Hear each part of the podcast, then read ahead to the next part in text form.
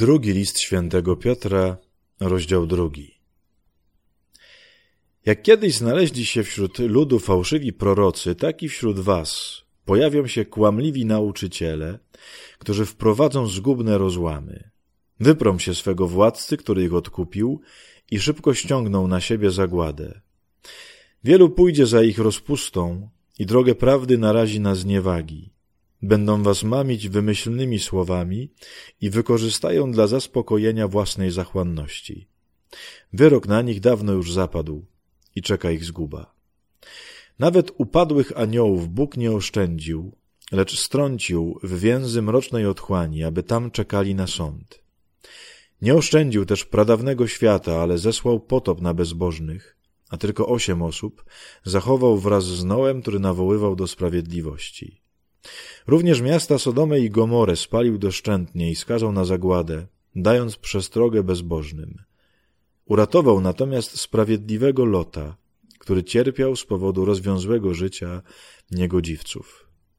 Mieszkając wśród nich, musiał ten sprawiedliwy słuchać i patrzeć codziennie na nieprawości.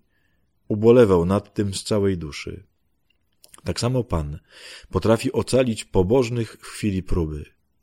Niesprawiedliwych jednak zachowuje na dzień sądu i kary. Przede wszystkim zaś tych, którzy ulegają nieczystym rządzom ciała i gardzą boską władzą.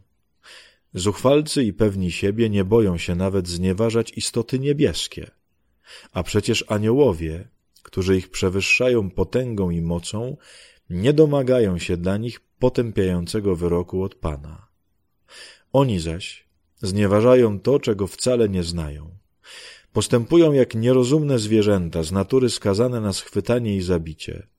Dlatego wyginą jak te zwierzęta i poniosą ciężką karę za nieprawość.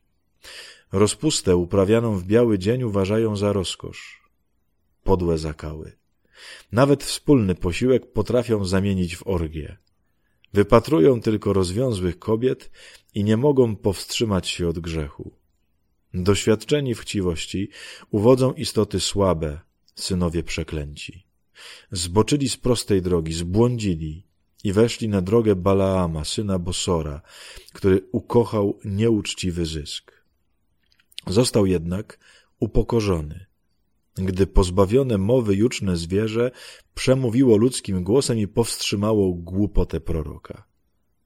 Ci ludzie są jak wyschnięte źródła i chmury pędzone wichrem, ich przeznaczeniem największe ciemności.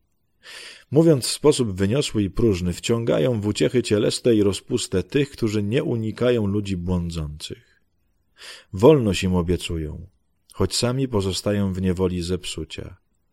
Każdy bowiem popada w niewolę tego, czemu ulega. Jeśli bowiem przez poznanie naszego Pana i Zbawiciela Jezusa Chrystusa raz wyzwolili się od zepsucia w świecie, a później znowu mu ulegają, to ich koniec jest gorszy od początku. Lepiej by im było w ogóle nie znać drogi uczciwego życia, niż najpierw poznać, a potem odrzucić powierzone im święte przykazanie.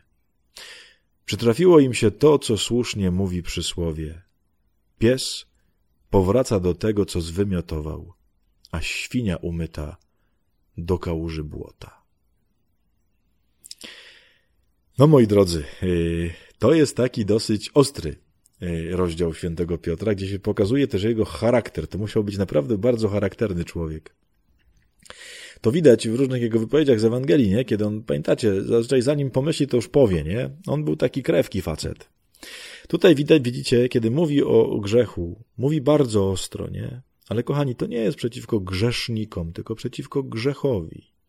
On pokazuje je po prostu, jak wielkie zło się dzieje, szczególnie wśród tych, którzy już poznali Pana, nie? Nawrócili się, a potem wracają do swoich grzechów. Kochani, ja kiedy to czytam, to czuję ogromny dyskomfort, dlatego, że to jest o mnie. Ja wielokrotnie w swoim życiu, mimo że znam Pana, mimo że jestem jakoś blisko Niego, kurczę, no wracam do swoich grzechów, nie? Ja czuję się źle to czytając, tylko to jest takie dobre, dobre złe. Dobre, złe samopoczucie. Ja jestem jak pies, co wrócił do tego, co zwymiotował. Jestem jak świnia umyta, która wróciła do kałuży błota. Kochani, nie bójmy się tego. Nie mówmy tak o innych, proszę. Nie. Ale o sobie tak. Nie po to, żeby się oczywiście potępiać, tylko żeby zobaczyć to, jak marnujemy te niezwykłe Boże po prostu łaski, Boże dary. Ile razy ja, mimo że dostałem od Pana Boga tak wiele, to potem zawiodłem, w sensie wróciłem do jakiegoś bagna. To jest fatalne, to jest straszne. Koni, stańcie dzisiaj z taką prawdą przed lustrem. Zobaczcie się, że tak jest bardzo często o was. Niech wam to pójdzie jako zachęta do nawrócenia, bo to nie jest, mówię, żadne e, takie łajanie siebie dla łajania, tylko żebyśmy się nawracali, żebyśmy się zachęcali do dobra.